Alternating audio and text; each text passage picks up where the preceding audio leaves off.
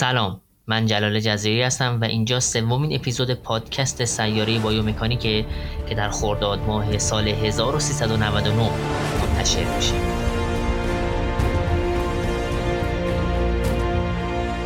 این پادکست با حمایت کانال دانشجویان بایومکانیک ایران تهیه شده.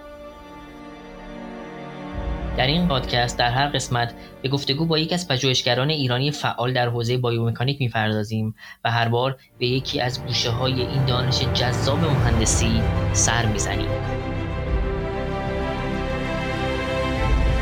همانطور که پیشتر اعلام کرده بودیم موضوع این قسمت کاردیوواسکولار دیزیز یا بیماری های قلبی خواهد بود. ابتدا آشنایی مختصری با این موضوع داشته باشیم. این قسمت رو آقای مهندس امید جمالی دانش آموخته بایومکانیک دانشگاه صنعتی امیرکبیر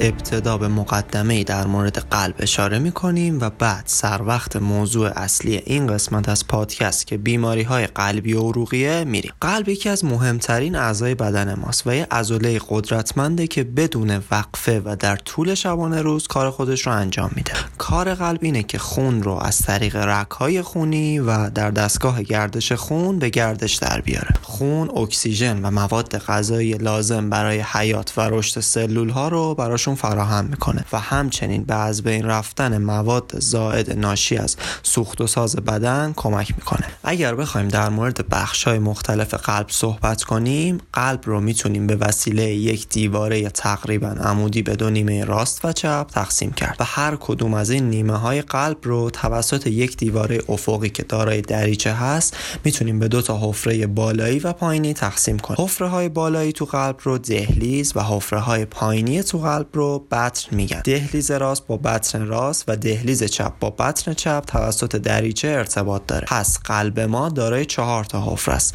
دو حفره در بالا به نام دهلیز راست و دهلیز چپ و دو حفره در پایین به نام بطن راست و بطن چپ. قسمت راست قلب دارای خون سیاه رگی یا خون کم اکسیژن و قسمت چپ قلب دارای خون سرخ رگی یا خون غنی از اکسیژن می باشه قلب ما دارای چهار تا دریچه است. دریچه دولتی یا میترال دریچه سه‌لتی یا tricuspid دریچه آئورت و دریچه ریوی. دریچه دولتی یا میترال در طرف چپ بین دهلیز و بطن چپ قرار گرفته. دریچه سلتی یا تریکاسپید در طرف راست بین دهلیز و بطن راست قرار گرفته. دریچه آورت تو ابتدای آورت و دریچه ریوی در ابتدای ورید ریوی قرار گرفت. دریچه ها توی قلب به خون اجازه نمیدن که دریانش برگشت پیدا کنه. وقتی بطن پر از خون میشن دریچه ها بسته میشن که این بسته شدن دریچه باعث میشه با انقباز بطن خون از بطن به سمت دهلیز برگشت پیدا نکنه. در ادامه اگه بخوایم یه دستبندی کلی از رگ های قلب داشته باشیم می‌تونیم به سه دسته رگ اشاره کنیم سیاه رگ، سرخ رگ و عروق کرونری قلب. اکثر افراد بین 4.5 تا 6 لیتر خون توی بدنشون وجود داره که تقریبا بین 6 تا 8 درصد وزن بدنشون رو تشکیل توی بخش آخر مقدمه به مهمترین بخشی که در موردش قرار بود صحبت بکنیم می‌رسیم که همون بیماری های قلبی و عروقیه. بر اساس گزارش سازمان بهداشت جهانی توی سال 2020 از میون حدود 60 میلیون مرگ و میری که توی جهان اتفاق افتاده حدودا 18 میلیونش مربوط به بیماری های قلبی و عروقی و یا سکته های قلبی. که این آمار نشون میده بیماری های قلبی و عروقی کماکان اولین علت مرگ در سراسر دنیا هستند. یکی از رایجترین نارسایی های قلبی و عروقی آتروسکلروزیس یا تصلب شریان هاست. این بیماری در اثر افزایش میزان مواد چپ، کلسترول، ضایعات سلولی، کلسیوم و فیبرین در لایه داخلی شریان ها که در نتیجه اون باعث تنگ شدن مجرای رگ، افزایش سفتی دیواره های رگ و کاهش در compliance رگ میشه اتفاق. البته میشه گفتش گرفتگی شریان ها و تنگ شدن اونها در اثر افزایش سن هم می‌تونه باشه. بیماری بعدی که توی قلب و عروق بسیار رای رایج سکته قلبی یا در اصطلاح پزشکی آنفارکتوس میوکارد هستش. این بیماری این شکلی ایجاد میشه که اگر خون رسانی به بافت قلب در اثر مسدود شدن شریان های کرونر به مدت طولانی دچار وقفه بشه آنفارکتوس میوکارد یا سکته قلبی اتفاق میافته. که این قطع خون رسانی باعث میشه که اکسیژن کافی به قلب ما نرسه و این اکسیژن نرسیدن باعث مرگ یا نکروز عضلات قلب. در ادامه به یکی از بیماری های قلبی و عروقی که مربوط به دریچه های قلب اشاره می‌کنه. نارسایی دریچه میترال یکی از شایع ترین اختلالات دریچه های قلبیه همونجوری که گفتیم دریچه میترال بین بطن چپ و دهلیز چپ قرار داره اگر دریچه میترال به طور کامل بسته نشه هنگام منقبض شدن بطن چپ خون از بطن چپ به دهلیز چپ برگشت بده که این باعث میشه مقدار خون کمتری به اعضای بدن پمپاژ بشه و در نتیجه قلب هر دفعه مجبوره که تلاش بیشتری رو برای پمپاژ خون انجام بده که این در دراز مدت منجر به نارسایی قلب میشه. البته گاهی اوقات نارسایی دریچه میترال به شکل ناگهانی شروع میشه که این وضعیت اغلب بعد از یک حمله قلبی اتفاق میفته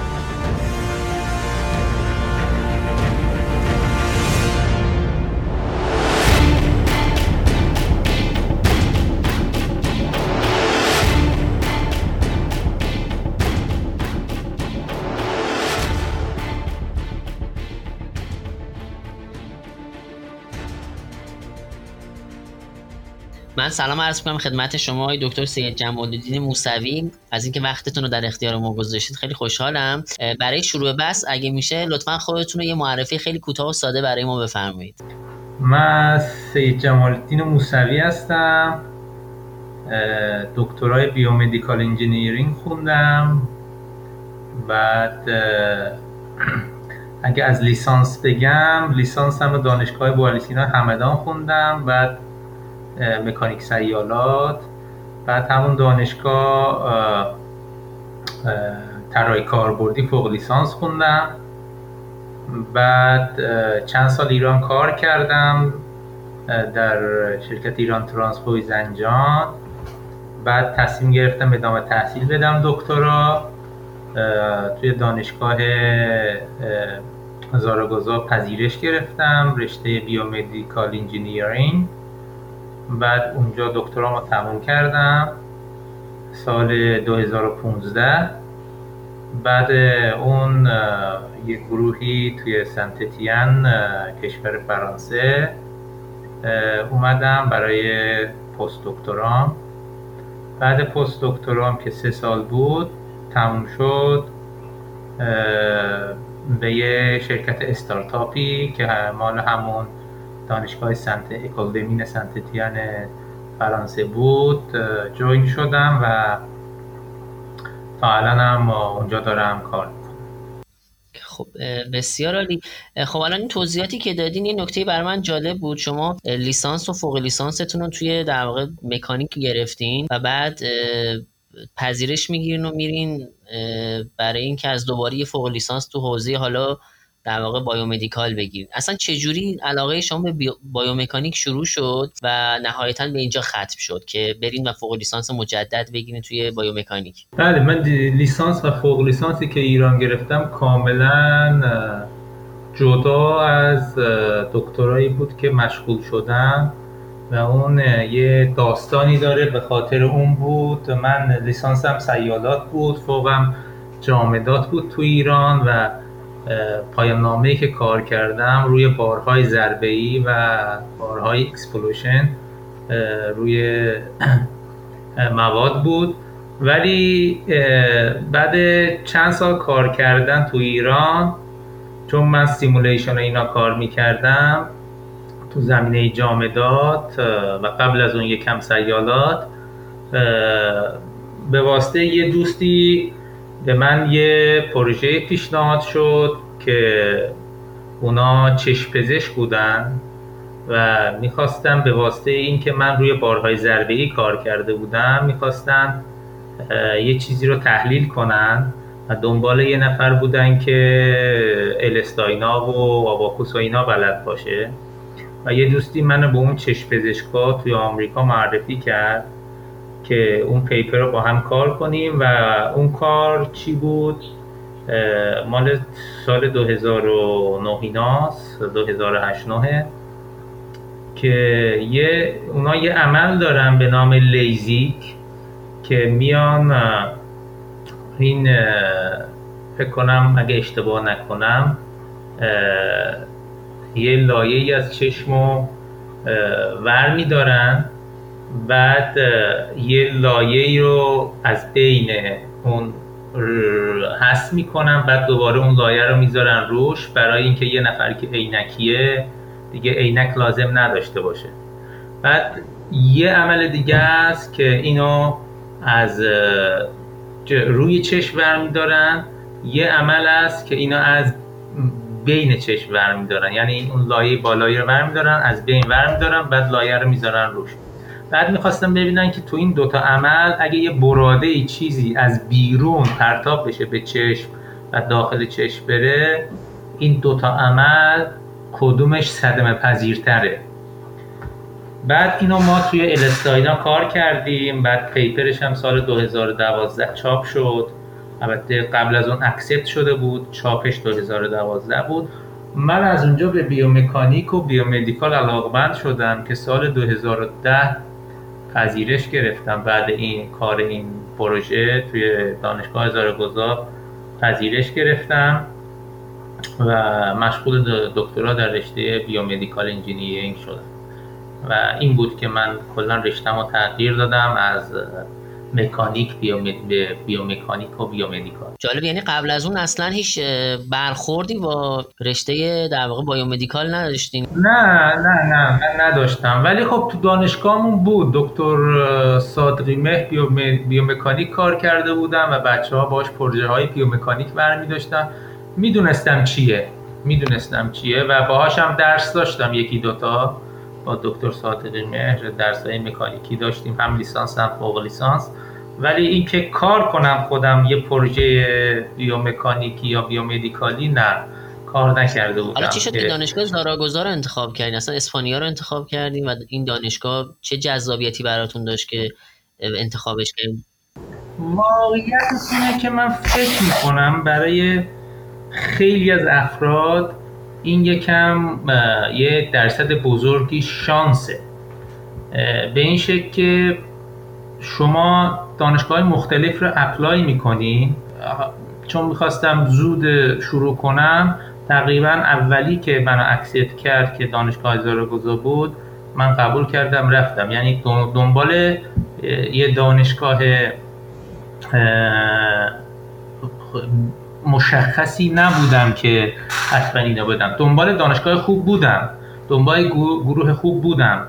ولی دنبال دانشگاه خیلی تاپی من واقعیتش نبودم. چون می‌خواستم به نظر من توی دکترا بیشتر از دانشگاه مهمه. ولی حالا نگم بیشتر هم وزن اون خودت مهمی که می‌خوای واقعا در چه حد کار کنی چی کار کنی. بنابراین خودت باید توی دکترا جدی باشی و خودت بری دنبالش.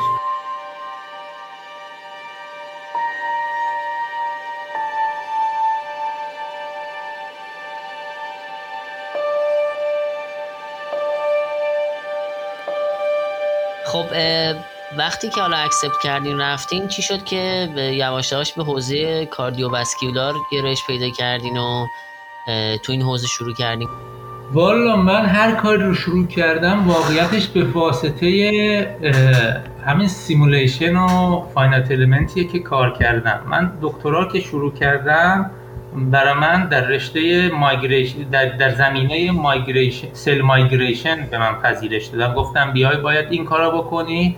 گفتم من تا حالا نکردم. گفتم simulation بلدی تئوریشو یاد می‌گیری. course هست و فلان مشکلی نداره. بعد من دکترامو توی سل مایگریشن و کلا حرکت سلول تقسیم سلولی تحت سیگنال های مکانیکی و حرارتی و چمیکال و الکتریکی. من اینو کار کردم برای دکترام. بعد که دکترام تموم شد دفاع کردم. یکی دو جا apply کرده بودم برای postdoc چون توی دکترا من خیلی برنامه نویسی کرده بودم توی Fortran و با Abaqus user المان و user material نوشته بودم خیلی. تو این جایی که برای cardiovascular من برای postdoc رفتم توی دانشگاه کلدمین سنتتیان اینا یه کسی رو لازم داشتن که یه کدی رو توی فورترن با آباکوس ران کنه که همون به قول میشه یوزر متریال بنویسه براشون که دنبال یکی بودن یوزر متریال رو خوب بلد باشه. چون تئوریشو میشه تئوری چیزو میشه زود یاد گرفت. ولی اینکه این تجربه داشته باشه توی برنامه نویسی و توی این اینجور چیزا مثلا یوزر متریال و مشکلات مختلفش رو قبلا مواجه شده باشی یکم زمان بره برای همین درست من کاردیوواسکولار کار نکرده بودم ولی به واسطه اینکه یوزر المان و یوزر متریال با آباکوس کار کرده بودم خیلی زود به من پذیرش دادم برای پستاک و اومدم اینجا برای پستاک مشغول شدم. یوزر متریال که میگید یعنی چی؟ من توی آباکوس خب شما یه سری رفتار مواد داری مثل الاستیک و نانلینیر و انیسوتروپیک و یه سری مواد داری مشخص توی کتابخانه Abaqus هست. ولی بعضی وقتا یه رفتار مواد داری که formulation کردی تو Abaqus نیست. خب اینو باید چیکار کنی؟ این Abaqus یه یه امکانی گذاشته یه امکانی Abaqus گذاشته که تو میای تو Fortran به عنوان user material. اون قسمت رفتار مواد رو برنامه نویسی می‌کنی و با Abaqus run می‌کنی دیگه اونجایی که می‌خواد رفتار مواد رو بررسی کنه آباکوس نمیره کتابخونه خودش. میاد این برنامه ای که تو نوشتی رو رام می‌کنه. بعد می‌تونی که هر رفتار موادی که خودت مد نظره مد نظرته اونو با این برنامه نویسی انجام بدی. حالا تو ادامه من توضیح میدم که چرا ما نمی‌تونستیم اون موادی که توی کتابخانه Abaqus ه رو استفاده کنیم و باید یه ماده دیگه ای یه, یه رفتار ماده دیگه ای رو خودمون برنامه نویسی پس دیگه اینجوری وارد اون تیمی شدیم که تو حوزه cardiovascular کار می‌کرد و نیاز به یک نفر داشت که بتونه براشون کار simulation ی انجام بده و دیگه علاقه من شدیم دیگه به این حوزه دیگه. بله دیگه من چون اونا یه سری data های experimental داشتم مثل نمودارهای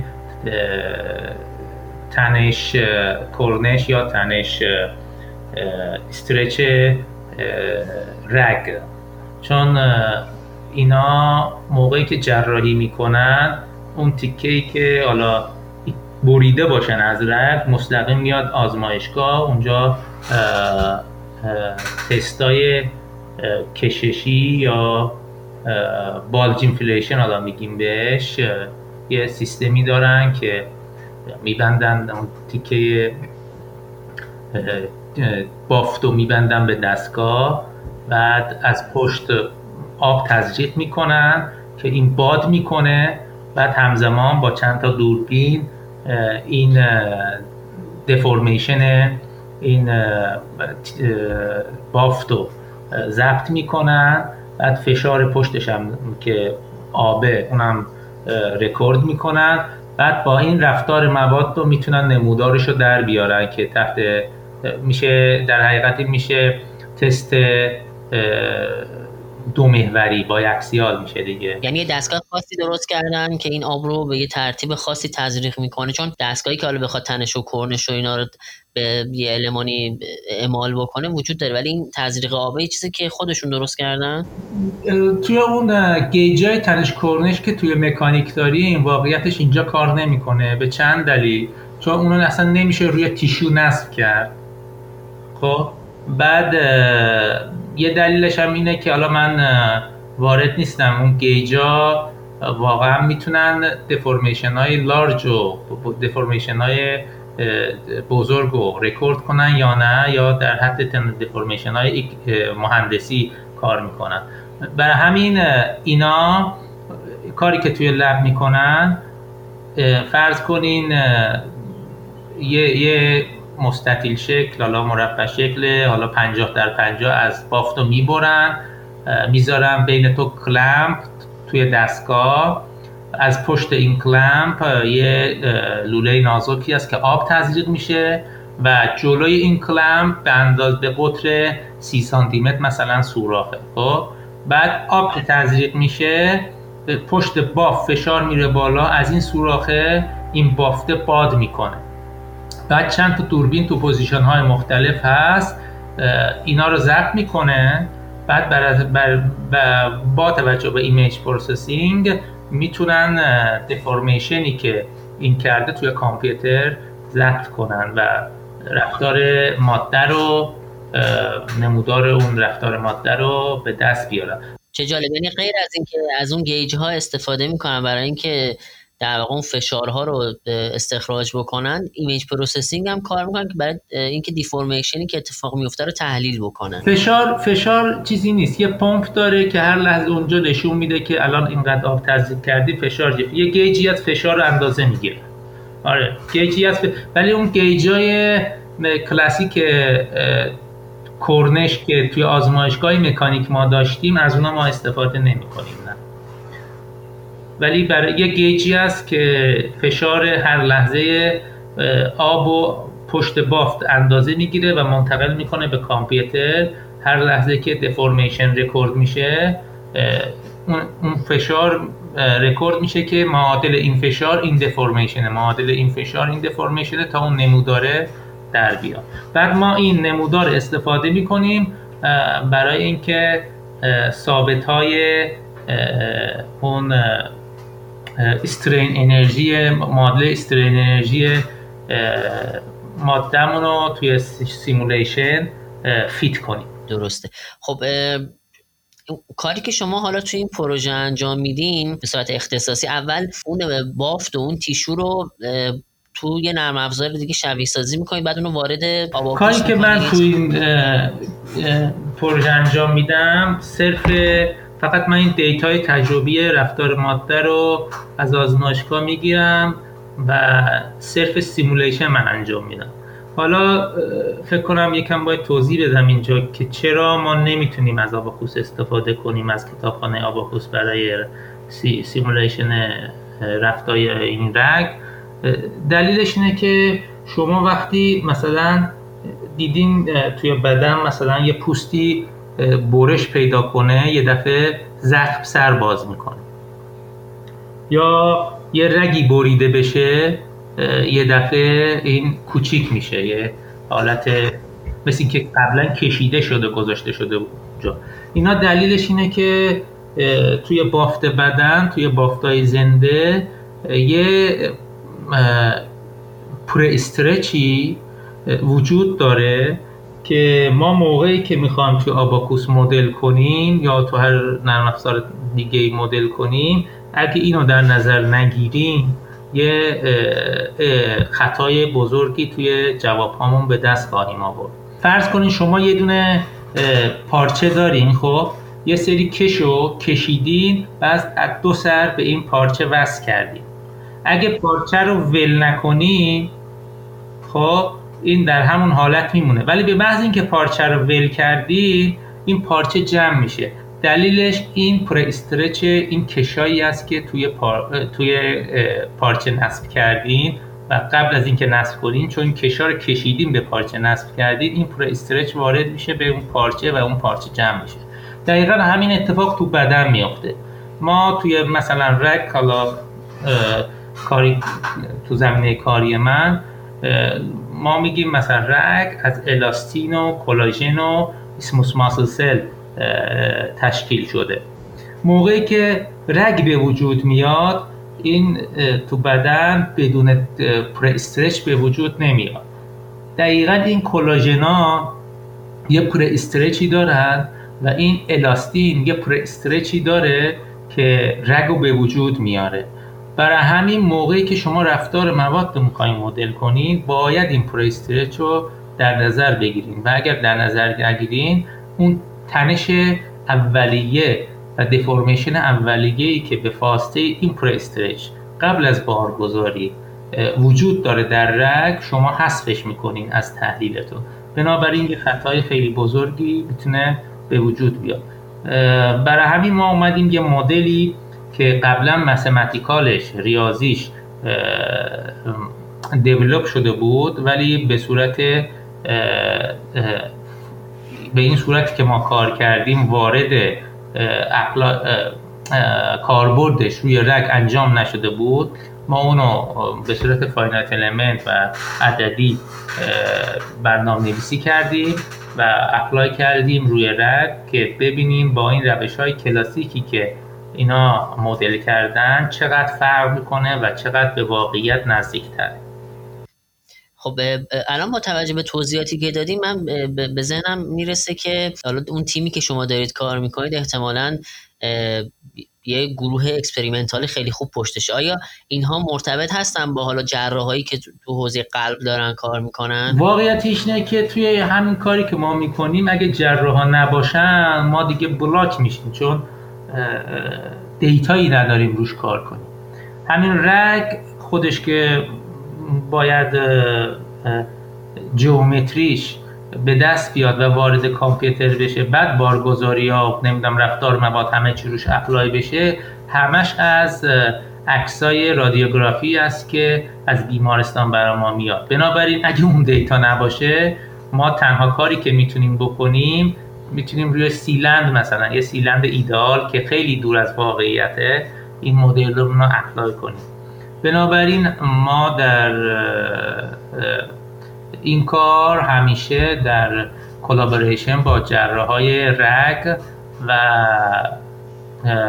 رادیوگراف ها که کارهای سی تی اسکن و اولتراساند ایمیج و اینا رو توی بیمارستان انجام میدن همیشه با هم همکاری داریم و اصلا این دپارتمان ما که درست جزئی از دانشگاه اکول دمینه ولی کلا دپارتمان ما جدا از محلش اون مکانش جدا از دانشگاهه و چسبیده به بی یکی از بی بزرگتر بیمارستان های این شهر که نزدیک بیمارستان باشه و این collaboration راحت باشه. حالا آی دکتر کلا به طور کل حالا simulation هایی که تو حوزه قلب داره انجام میشه کلا به چند دسته تقسیم میشن؟ یعنی ما چقدر حوزه های مختلفی داریم که توی بحث cardiovascular تو بحث simulation میشه واردشون شد و کار کرد. الان خیلی از گروه ها هستن که صرف cardiovascular کار می‌کنن ولی این خودش هم باز تقسیم میشه به چند قسمت توی cardiovascular. مثلا گروه ما صرف تو رگ داره کار می‌کنه. یعنی ascending aorta و descending aorta بعضی وقتا. گروه هایی هستن که توی قسمت descending aorta کار می‌کنن صرفا. و گروه هایی هستن مثلا روی دریچه های قلب کار می‌کنن که الان من خودم بعد پستاکم که به اون استارتاپ توسط استارتاپ دانشگاه استخدام شدم. کاری که می‌کنم دیگه رگ نیست. مثلا روی شبیه سازی میترال ولو من دارم کار می‌کنم. ولی مثلا گروه های دیگه ای هستن که روی خود قلب که ونتریکلش میشه حالا رایت ونتریکل لفت ونتریکل مثل گروه آیه هوزافل که خیلی معروفه. حالا جاهای توی حوزه های دیگه هم کار کرده مثل میترال و ولی بیشتر تخصصش روی دیواره قلبه که دارن کار می‌کنن. گروه های مختلفی هست و هر گروه به یه قسمتی از این واسکولار علاقه داره. این مونده به علاقه اون گروه و دقیقا علاقه هد اون گروه یا کسایی که تو اون گروه هستن. چون اجباری نداری که حتما مسیری که هد گروه میره رو تو بری. تو گروه می‌تونه افراد مختلفی باشه و اون استادا حوزه کاری مختلفی داشته باشن. ولی اون گروهی که من فعلا هستم باشون همکاری می‌کنم الان بیشتر. تو همون رگ دارن کار می‌کنم بیشتر اون قسمت بالا قسمت بالا رونده آورد که میشه اسندینگ آورد بیشتر اون قسمت اون آرکو کار می‌کنم گروه های مختلفی هستن. من گروه مثلا دریچه قلب خیلی بخوای شناخته شده بگی آمریکا یه گروهی هست توی گروه آیه دکتر سک. مثلا اون اون تو روی دریچه بیشتر تخصص داره. و اون قسمت رو کار می‌کنه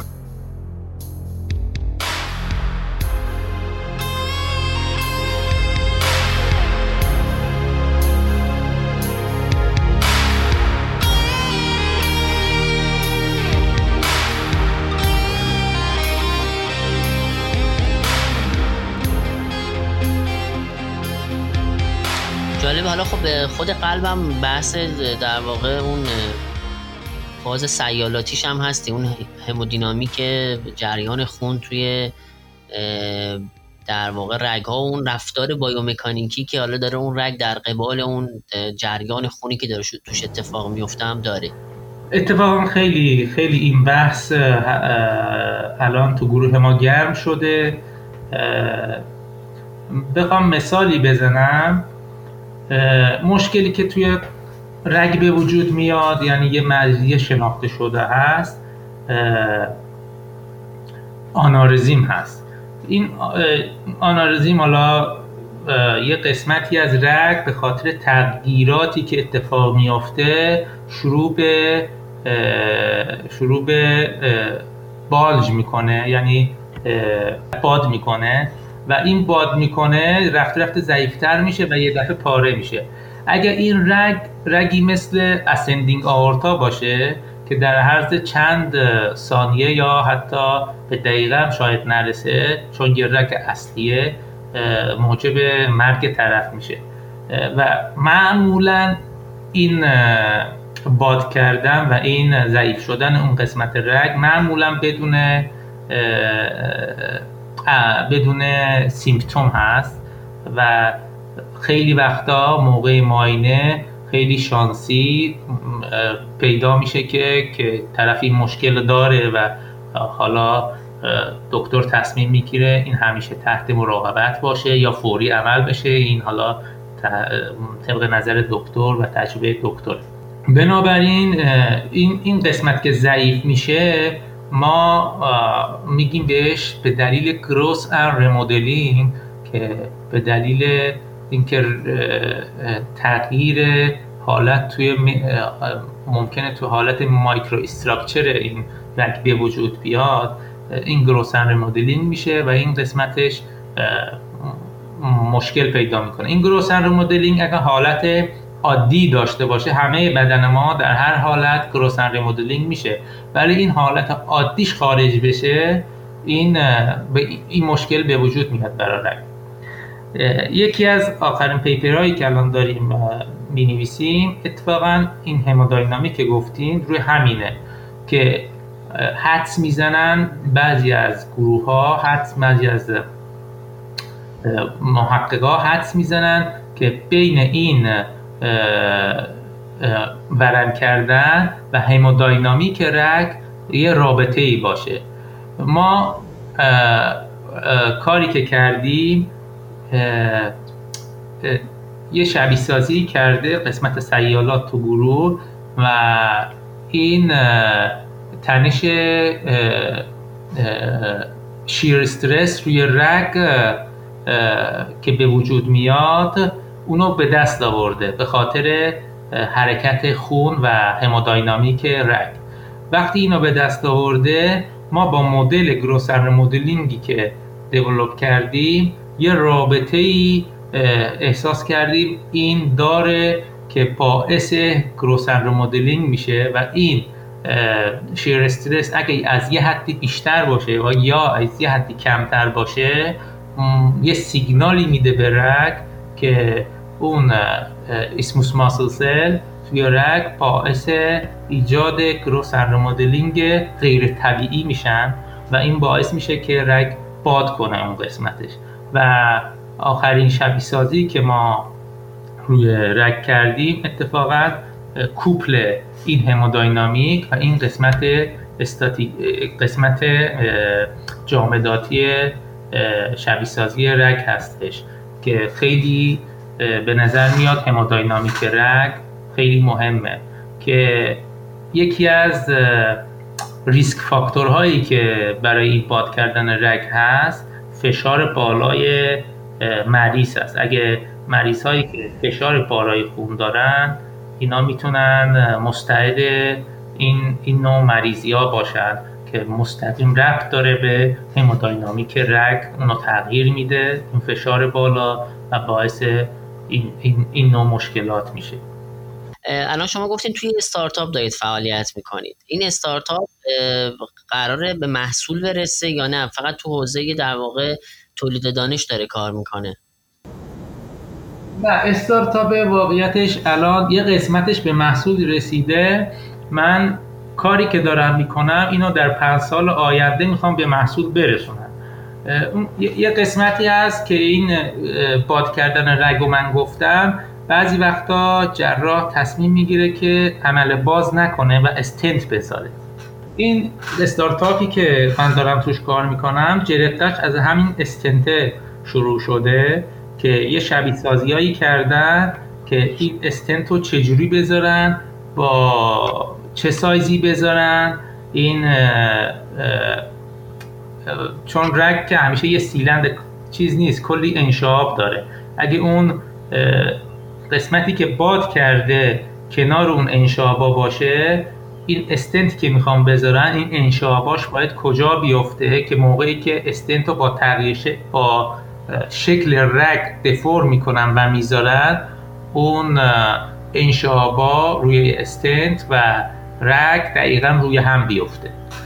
بنابراین این این این استارتاپ از این شروع شده و یه شبیه سازی می‌کنه روی این استنت. بعد خواستن کارشون رو گسترش بدن و بهترین فکری که کردن بر اساس در حقیقت تقاضای بازار. الان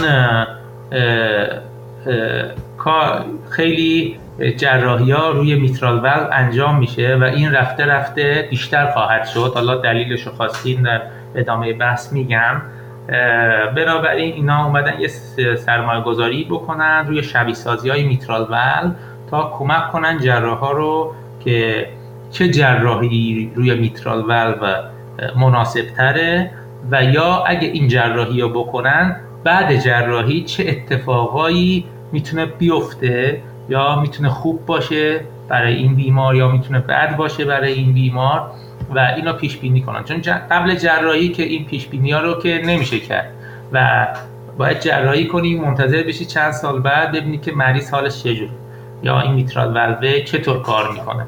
بنابراین ایده ای که هست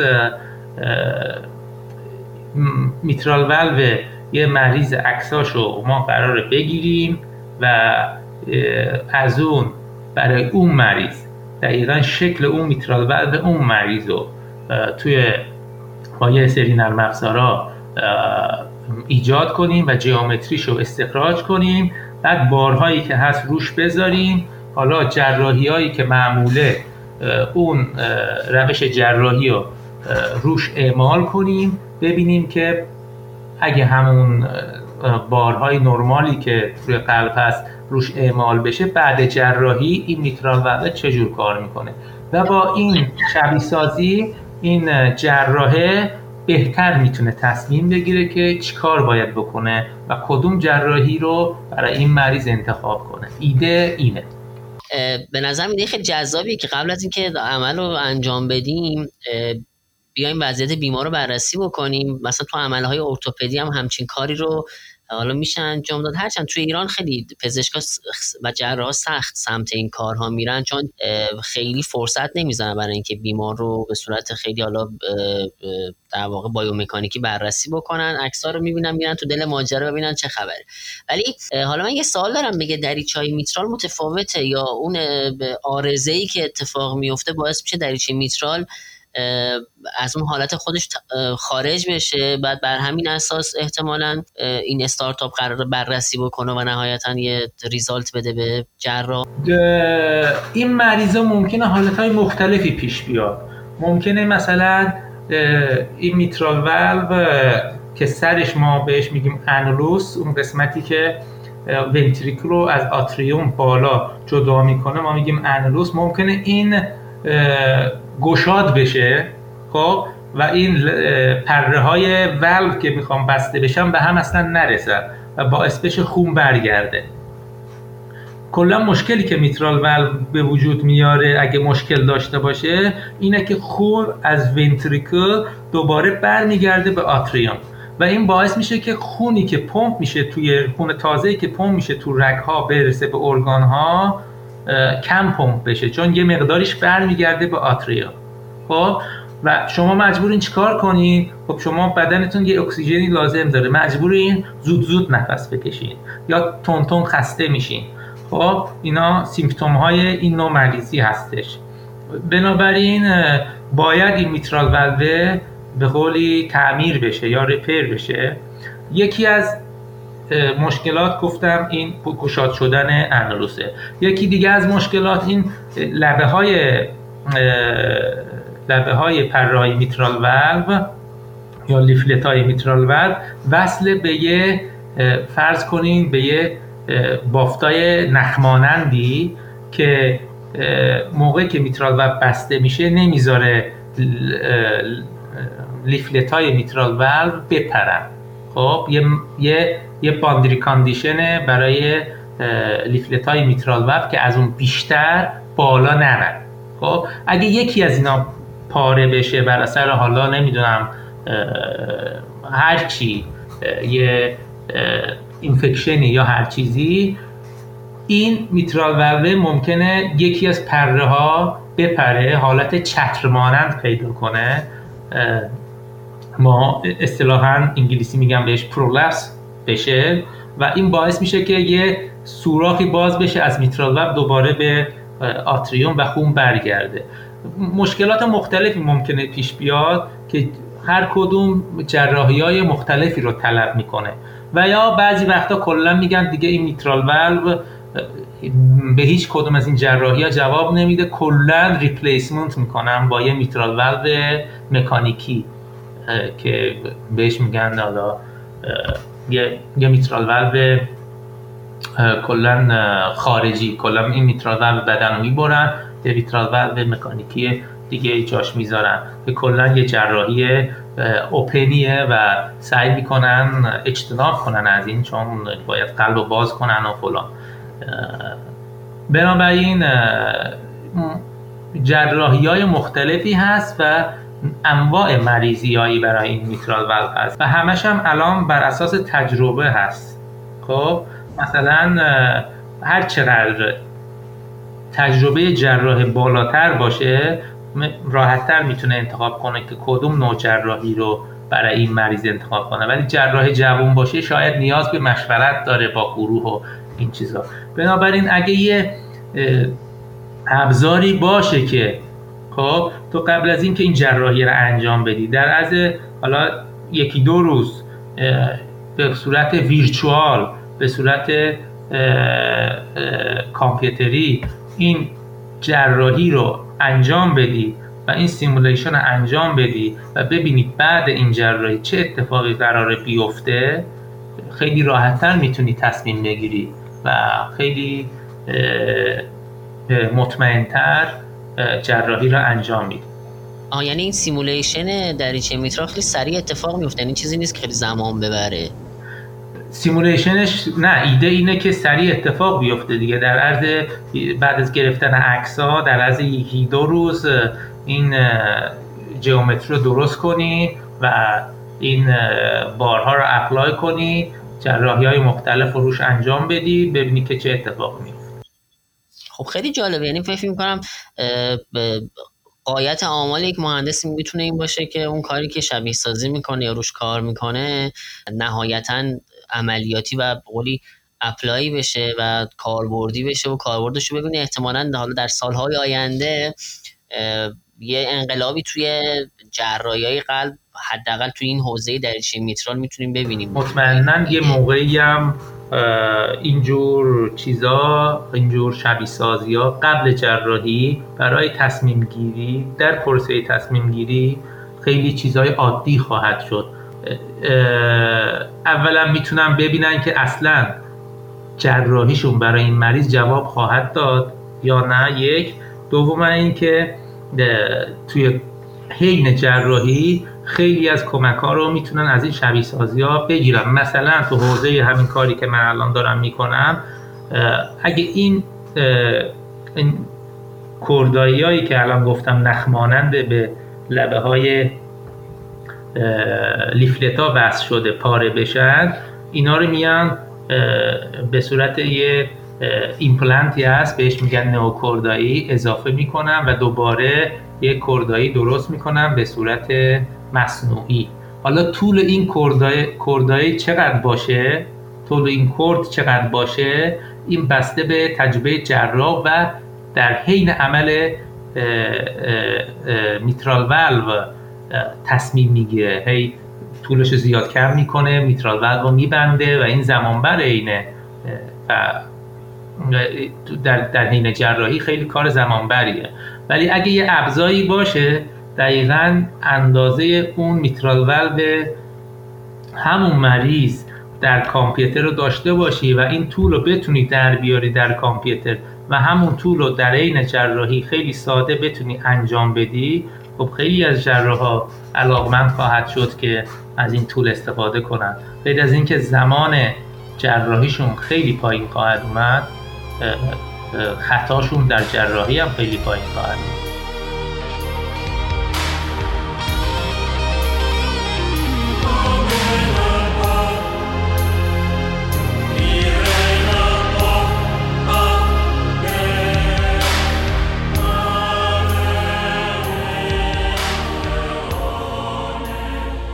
به طور کلی عمل قلب باز یه عمل خیلی سنگینیه هم برای تیم جراحی و هم اون بیماری که قرار متحمل اون عمل بشه عوارض بعدیش رو تحمل بکنه.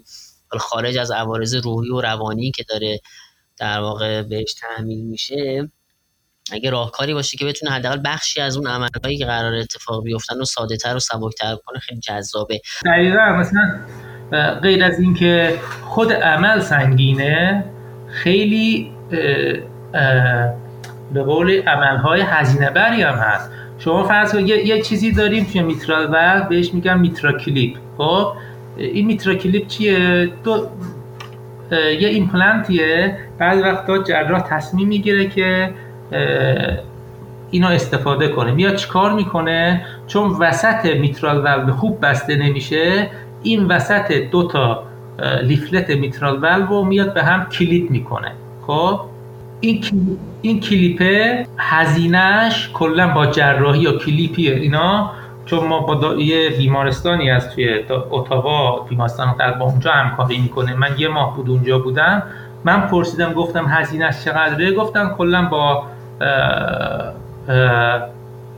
بستری و این چیزا کلا هزینهش میشه توی کانادا 32 هزار دلار کانادا. خب اگه قراره که این میترا کلیپه جواب نده به مریض خب اگه یه سیمولیشنی باشه تو قبل از اینکه این انجام بدی بفهمی خیلی خیلی خوب میشه. خیلی از هزینه خیلی از اینکه این مریضه متحمل یه جراحی میشه که جواب نخواهد داد و فیل خواهد شد. خیلی از هزینه ها که این 32 هزار تا میاد پایین. چون میترا کلیپه یه جوریه که سر ده درصد از این جراحی ها سر جراحی فیل میشه. یعنی میگن که می‌زنن میترا کلیپو بعد جابجا جا می‌کنن آخرش می‌بینن برای این مریض این جواب نمیده و میگن تموم. این میترا کلیپو در میارن و میگن این جراحی جواب نمیده برای این خدافظ خب آقای دکتر حالا اگر من علاقه من باشم که تو این حوزه که شما دارید فعالیت می‌کنید بخوام فعالیت بکنم شما چه پیشنهادی به من دارید من باید چی کار بکنم برای اینکه بتونم وارد این حوزه‌ای بشم که الان شما دارید توش کار می‌کنید؟ به نظر من مسیر الان با این حجم اطلاعاتی که الان می‌گیریم خیلی مشخصه. شما باید اولا مشخص باشه که براتون علاقتون چیه دقیقا. می‌خواین تو قسمت شبیه سازی برید جلو سیمولیشن برید جلو یا می‌خواین تو قسمت تست و تجربی برید جلو. بعد این براتون چیز شد مشخص شد یا بعضی هستن که هر دوش رفتن جلو ولی خب حوزه تخصصی تخصصی به نظر من نمیشه دیگه. چون نمیشه دوتاش هم به طور کامل رفت جلو. به نظر من این دوتا چیز باید از هم جدا باشه. یکی یا کلا تو کارهای تست باشه حالا یه آشنایی جزئی با شبیه سازی داشته باشه یا یکی تو کارهای شبیه سازی باشه یه آشنایی جزئی کارهای تست داشته باشه.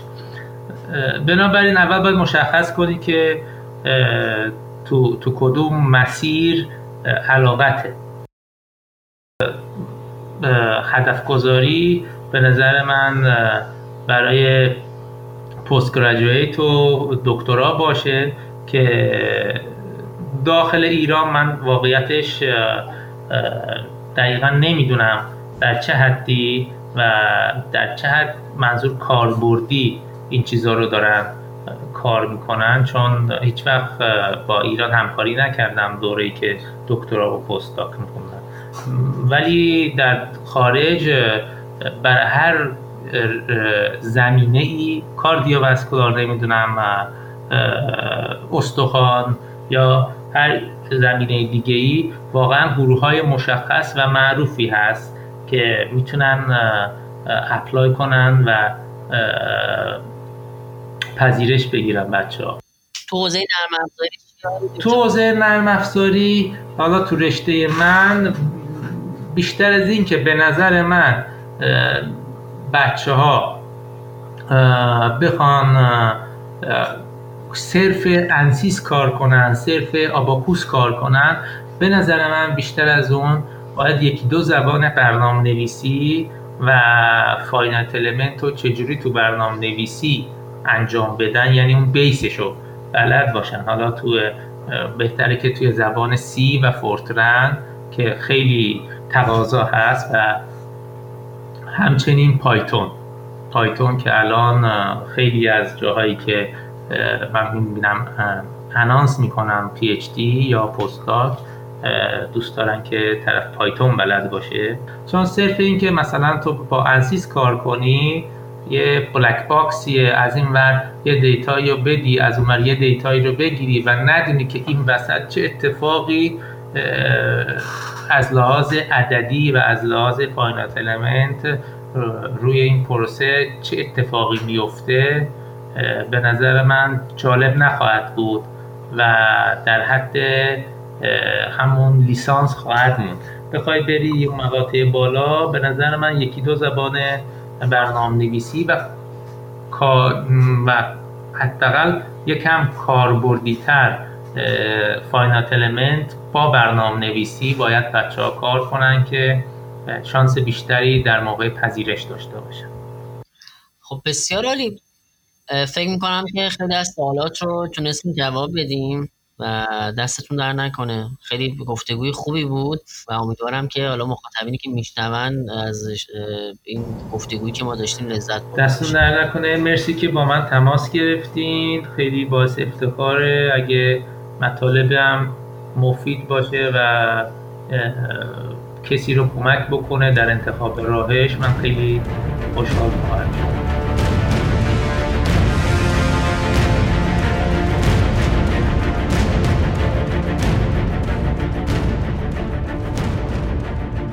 به انتهای سومین اپیزود پادکست سیاری بایومکانیک رسیدیم.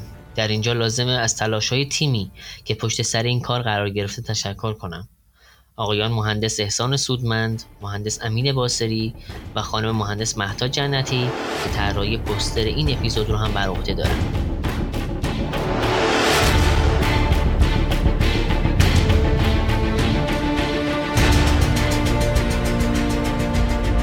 شما می‌تونید این پادکست رو در اپلیکیشن های پادکست گیر مثل Google Podcasts، ناملیک و Castbox بشنوید. خوشحال میشیم. اگر از شنیدن این پادکست لذت می‌برید اون رو به دوستان علاقمندتون معرفی بکنید.